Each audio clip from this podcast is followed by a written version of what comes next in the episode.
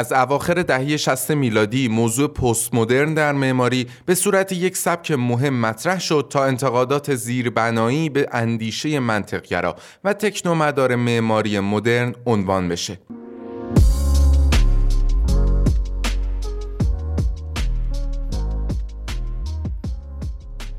سلام، امیدوارم که حالتون خوب باشه. من بزرگمهرم از گروه و استودیوی تایملس روم. تو این قسمت وارد معماری پست مدرن میشیم و در مورد چند بنای مطرح این سبک صحبت میکنیم. قبل از اینکه ادامه پادکست رو هم گوش کنید، برای اینکه اصلا متوجه بشین که پست مدرنیسم چیه و فلسفه فکریش از کجا اومده یا اینکه تفاوت‌های اصلیش با فلسفه مدرن رو بهتر بشناسین، پیشنهاد میکنم اپیزود قبلی که در مورد آغاز عصر پست مدرن هست اون رو اول گوش کنید و بعد به سراغ این قسمت بیاین.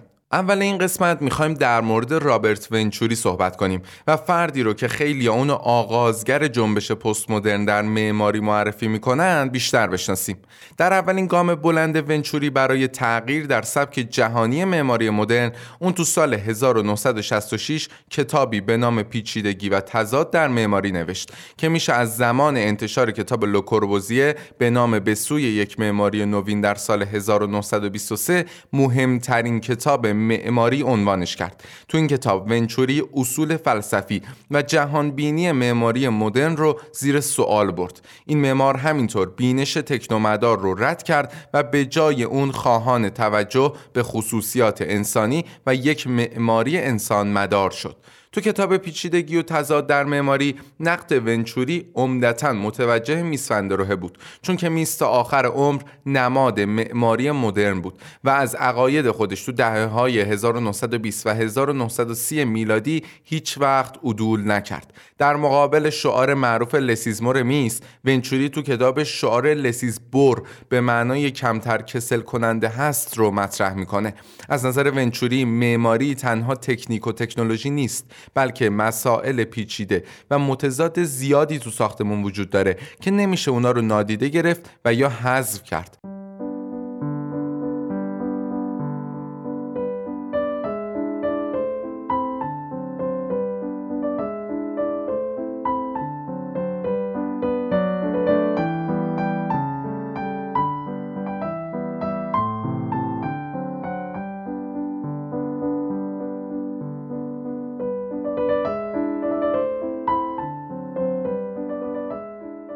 قبل از ادامه صحبت در مورد رابرت ونچوری، یه مقدار بیشتر در مورد شعار میس صحبت کنیم.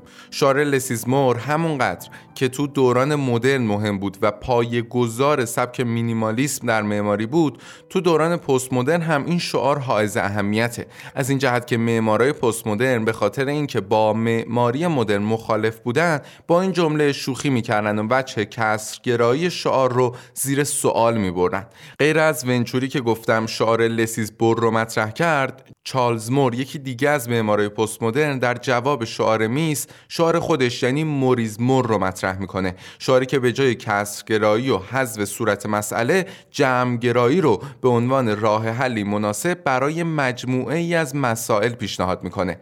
علاوه بر این مفهوم، شعار دو پهلوی چارلز مور یه معنی طنز دوگانه دیگه ای هم داره. اونم به خاطر فامیلی چارلزه. انگار این معمار تو این شعار فامیلی خودش رو قرار داده و یه معنی دیگه هم از جمله برداشت میشه که انگار چارلز مور بیشتره و یا بیشتر چارلز موره. برگردیم سراغ رابرت ونچوری. از نظر این معمار، ساختمونا نمیتونن همه دارای یک فرم و فلسفه باشن و ساختمون مثل اون چیزی که لو کربوزیه عنوان میکنه یه ماشین نیست که تنها شامل مجموعه ای از مسائل تکنولوژیکی و مکانیکی باشه. در ادامه ونچوری معماری روشنفکرانه مدرن که فقط خود معمار تصمیم گیرنده هست رو رد میکنه و به جای اون معماری با مردم و برای مردم رو مطرح میکنه.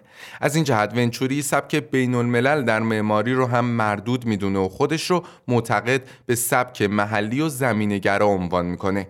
یعنی هر بنایی باید بر اساس زمینه‌های فرهنگی، اجتماعی، تاریخی و شرایط خاص اون محله و منطقه طراحی و اجرا بشه.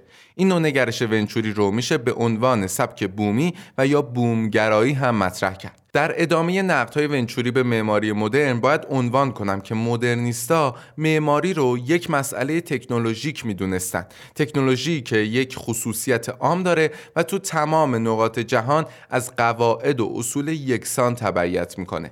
به خاطر همینم هست که ساختمان‌های مکعب شکل سبک بین‌الملل همه جا یک شکل و با ویژگی‌های یکسان ساخته میشن. اما پست مدرنیستا به معماری یک نگرش فرهنگی دارن و به خاطر اینکه فرهنگ هر منطقه با سایر مناطق متفاوته، پس ساختمونا و معماری هر منطقه هم با مناطق دیگه فرق داره و نمیشه از سبکی بین‌الملل در معماری استفاده کرد. حالا با وجود تفاوت معماری در هر منطقه، این سوال مطرح میشه که چه مسائلی باید فرم ساختمون رو مشخص کنند و این فرم باید پاسخگوی چه مسائلی باشه. از نظر معماری پست مدرن این مسائل رو میشه توی 4 مورد خلاصه کرد. اول، خصوصیات فرهنگی، اجتماعی، تاریخی و اقتصادی افرادی که از اون ساختمون قراره استفاده کنند. دوم، خصوصیات شهری مثل خیابون، میدون و کوچه و مغازه. سوم، شرایط اقلیمی، رطوبت، سرما، گرما، جنگل و صحرا. و چهارم، نحوه زندگی روزمره اهالی ساختمون، نیازهای اونا، عادتهاشون و طرز استفاده و پیش‌زمینه‌های ذهنی اونا در رابطه با فرم‌های محیط مصنوع. در واقع معمارای پست مدرن مثل ونچوری سعی میکنن تا مجدداً ارتباط معماری و ساختمان رو با هویت انسانی برقرار کنن. به عقیده ونچوری شرایط تعیین کننده شکل‌ها و نمادهاست و در شرایط متفاوت شکل‌ها و نمادها باید متفاوت باشند. برای همین ونچوری تزیینات رو رد نمی‌کنه، چرا که تزیینات ساختمون رو بخشی از خصوصیات فرهنگی و تاریخی هر منطقه میدونه که میتونه تو ساختمان‌های جدید مورد استفاده قرار بگیره. این معمار در ادامه فعالیت‌های خودش تو سال 1972 کتاب دیگه‌ای به نام یادگیری از لاس وگاس منتشر میکنه. تو این کتابم سعی شده که توجه معمارا رو به فرهنگ مردم و خصوصیات زندگی روزمره اونا جلب کنه. اون تو این کتاب عنوان میکنه که نمادها اونایی نیستن که ما به عنوان قشر روشنفکر به جامعه دیکته میکنیم، بلکه اون چیزایی برای جامعه نمادن که خود مردم مطرحش میکنن. برای مثال همین شهر لاس وگاس، اگه عکسی از این شهر معروف آمریکا دیده باشین، بالای تمام مغازه ها و کازینوهای معروف شهر تابلوهای پرزرق و برق و نورانی میبینین و خود ساختمان‌های شهر هم عموماً با احجام معماری عامه پسند و مطابق درک عامه ساخته شدن. اما ونچوری توی کتاب خودش میگه همین موضوعات عامه پسند هستن که به لاس وگاس جذابیت بخشیدن و مردم بهشون توجه میکنن و از این جهت معمارا هم باید به این المان‌ها توجه کنند.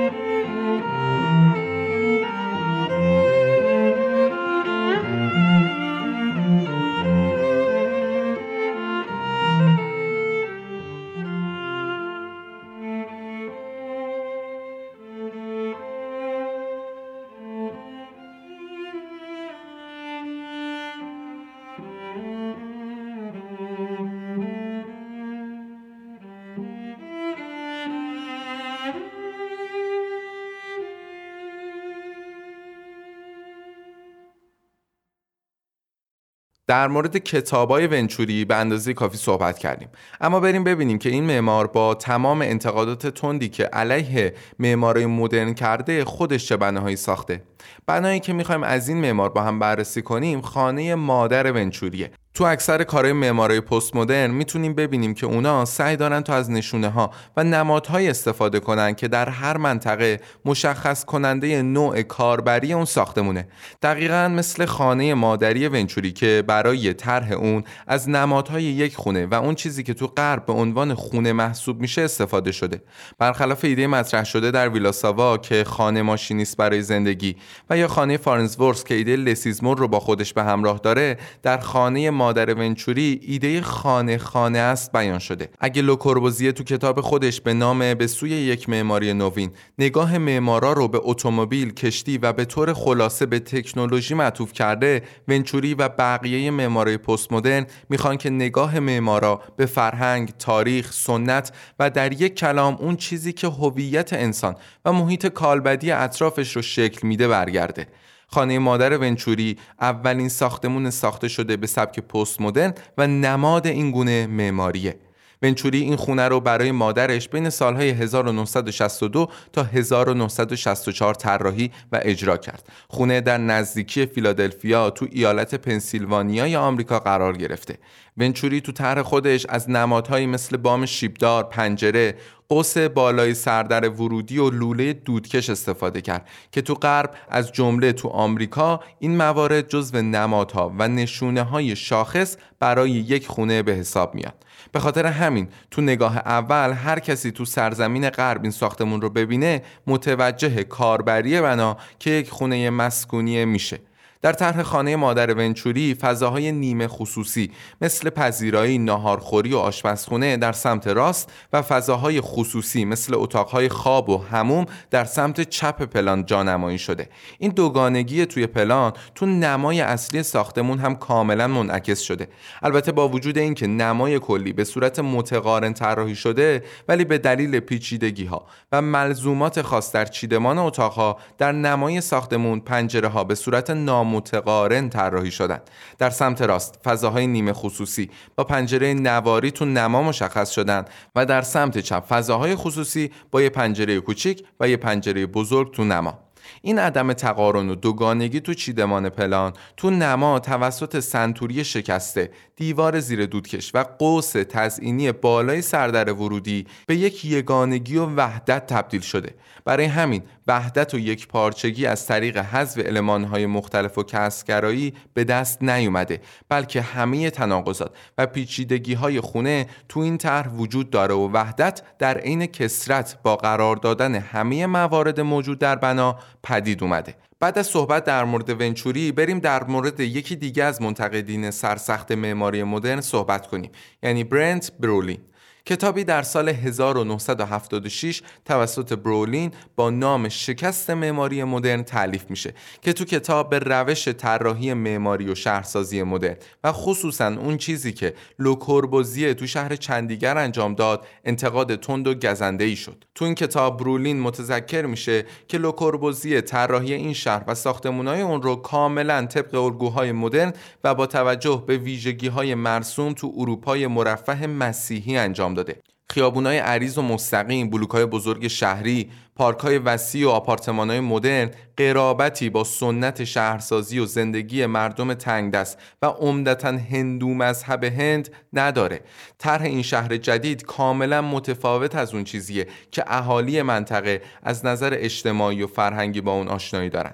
از نظر برولین پیاده کردن قواعد کلی و جهان شمول معماری و شهرسازی مدرن برای شهر چندیگر به شکست منجر شده و اون تو کتابش توضیح میده که چطوری اهالی شهر چندیگر طی 2 دهه گذشته کالبد ساختمونا و شهر رو مطابق با نیازهای اقتصادی و اجتماعی خودشون تغییر دادن.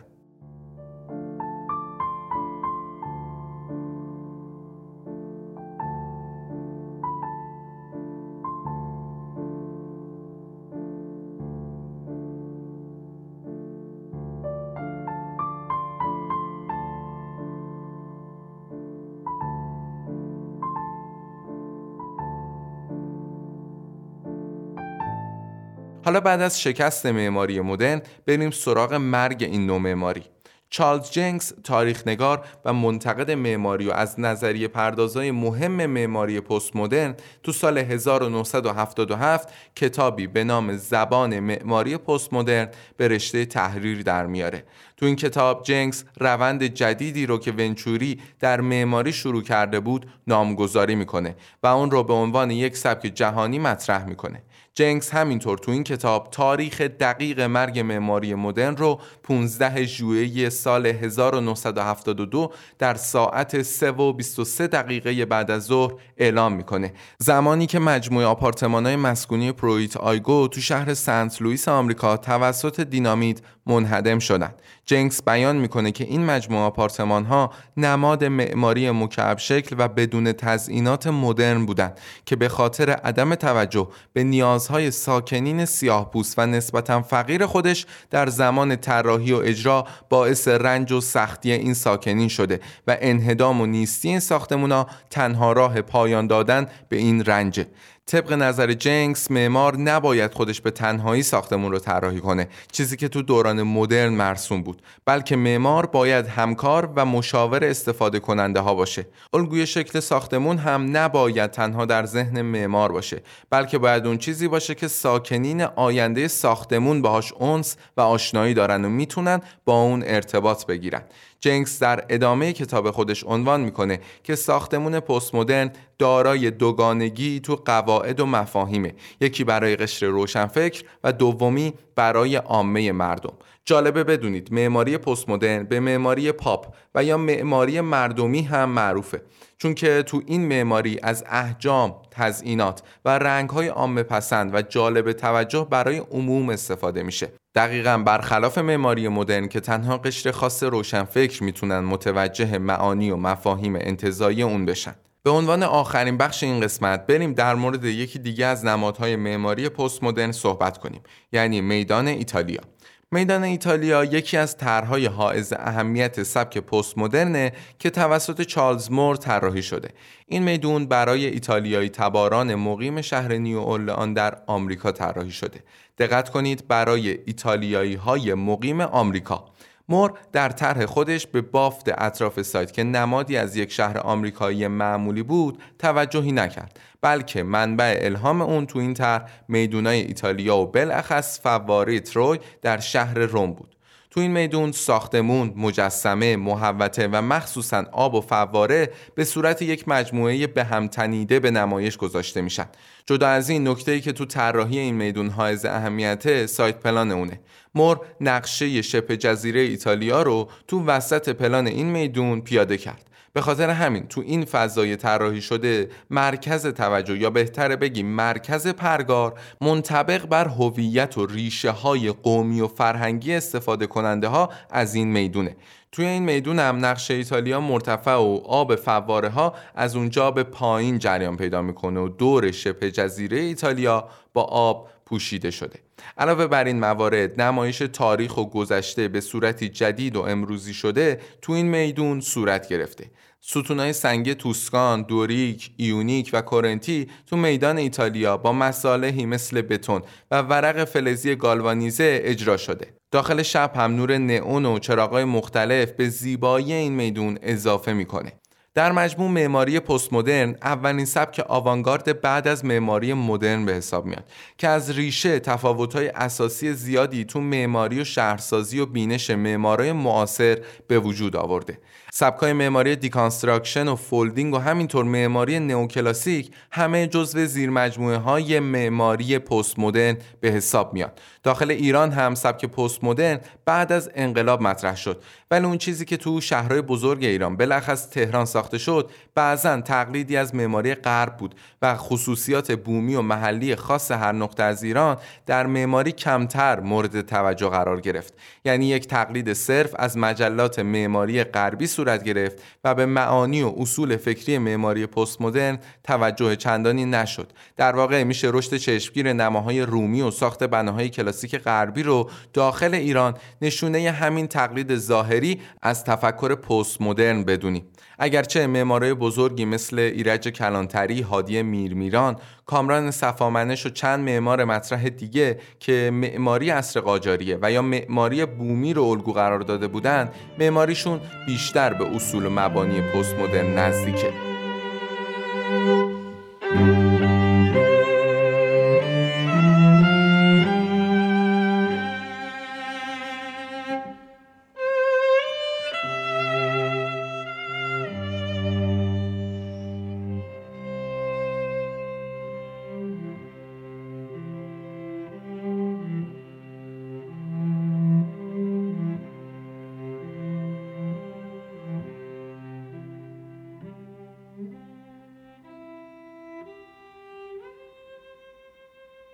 خیلی ممنون بابت توجهی که به این قسمت و در مجموع به پادکست تاریخ معماری دارین. ممنون میشم اگه نظری، انتقادی و یا پیشنهادی هم برای بهتر شدن پادکست دارین، حتما برای ما کامنت کنین. برای حمایت از ما هم میتونین از طریق لینک حامی باش توی بخش توضیحات حامی مالی ما باشین. در نهایت هم بگم که میتونید محتوای تصویری این قسمت و بقیه قسمت‌های پادکست رو هم داخل کانال یوتیوب ما به آدرس timelessroom.architect مشاهده کنید. خیلی ممنون از همراهیتون. خدا نگهدار.